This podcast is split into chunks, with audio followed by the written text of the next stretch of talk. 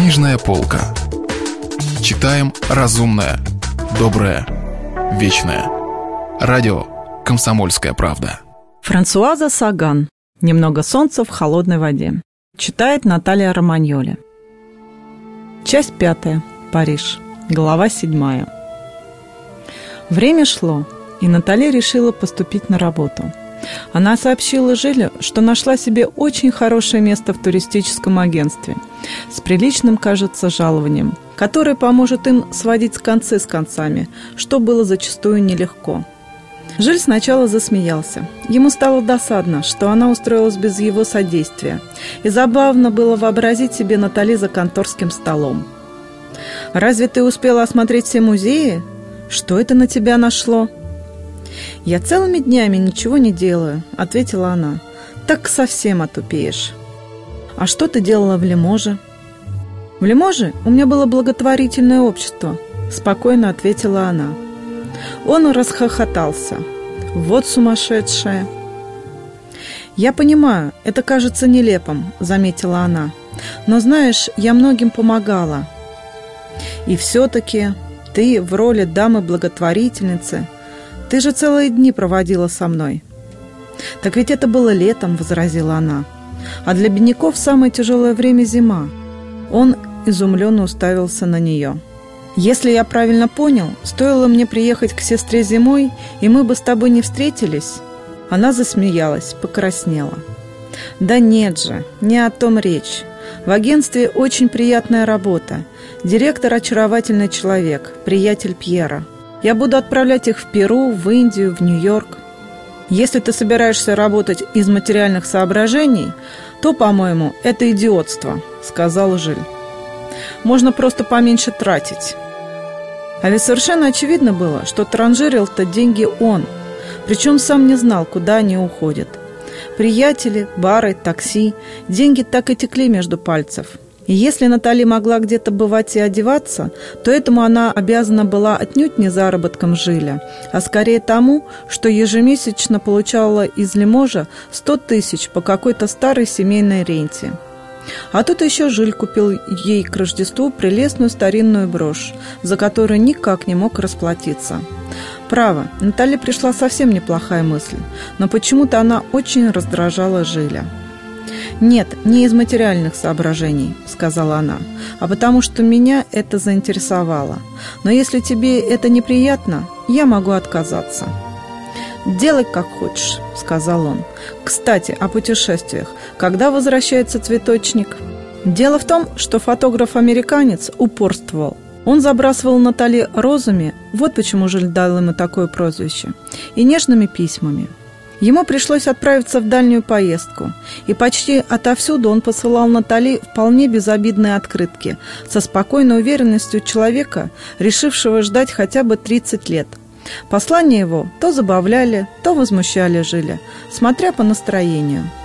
Натали они трогали, и она это по своему обыкновению не скрывала, что, конечно, должно было успокаивать Жиля, но мешало им смеяться вместе над обожателем.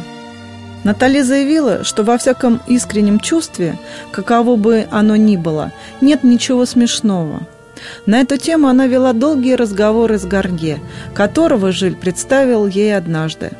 Тот все еще ждал выхода из колонии своего юного друга. Кстати сказать, Гарнье все больше перекладывал работу на плечи Жиля. И зачастую Жиль, возвратившись домой, заставал там Гарнье – Уютно расположившись у камина, они с Натальей увлеченно болтали. Странный все-таки у нее вкус.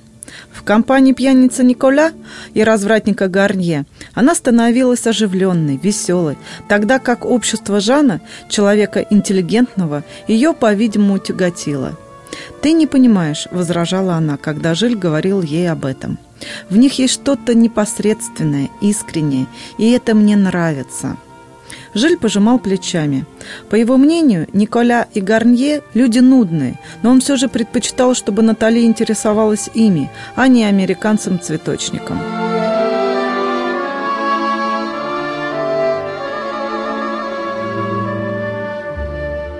Итак, Натали начала работать и зачастую вечерами заезжала за Жилем в газету.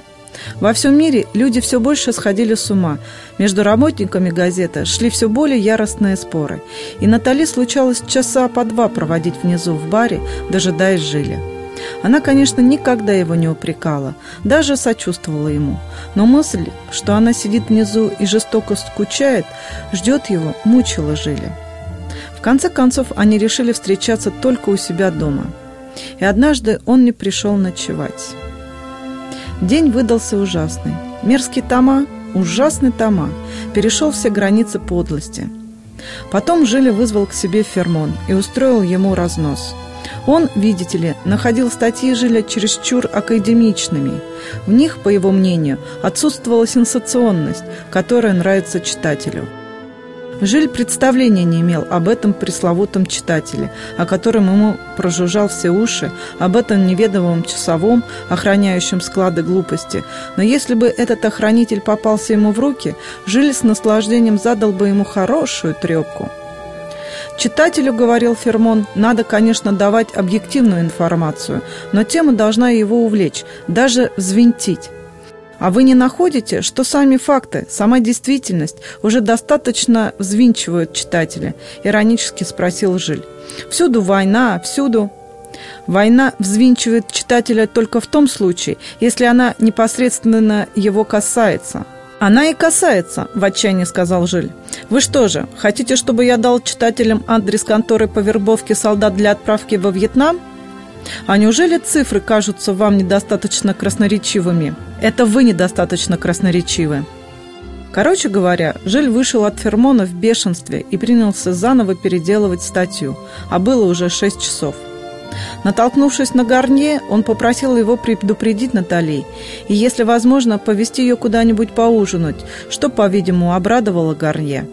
А сам Жиль остался у себя в кабинете, сел за пишущую машинку, но мысли его были куда больше заняты обдумыванием запоздалых реплик в ответ на обвинение Фермона, чем злополучной статьей.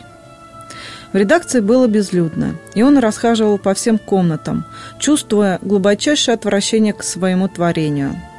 Зайдя в кабинет Жанна, он обнаружил там бутылку шотландского виски и налил себе стакан – но, выпив, не почувствовал облегчения. До чего же ему осточертела эта проклятая газета? Ничего он не добьется, будет прозябать здесь до конца своих дней. А Фермон совсем выживет из ума и все больше будет жучить его. Жиль Ланте постареет, Натали превратится в почтенную провинциалку. Они, может быть, поженятся, а может быть, у них пойдут дети. Супруги Ланте купят себе машину, маленькую благоустроенную ферму с телевизором. Хорошо еще, если ему удастся достигнуть такого благополучия. Все ужасно. Он, Жильланте, способный на любую крайность, жаждущий объездить мир, он, кипучий жиль, вот-вот загубит свою жизнь под игом и хозяина, и любовницы, и оба они еще смеют осуждать его.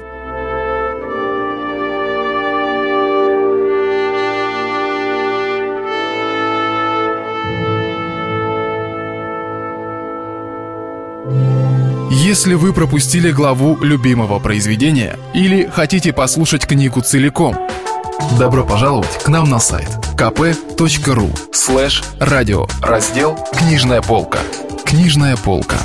Читаем разумное, доброе, вечное.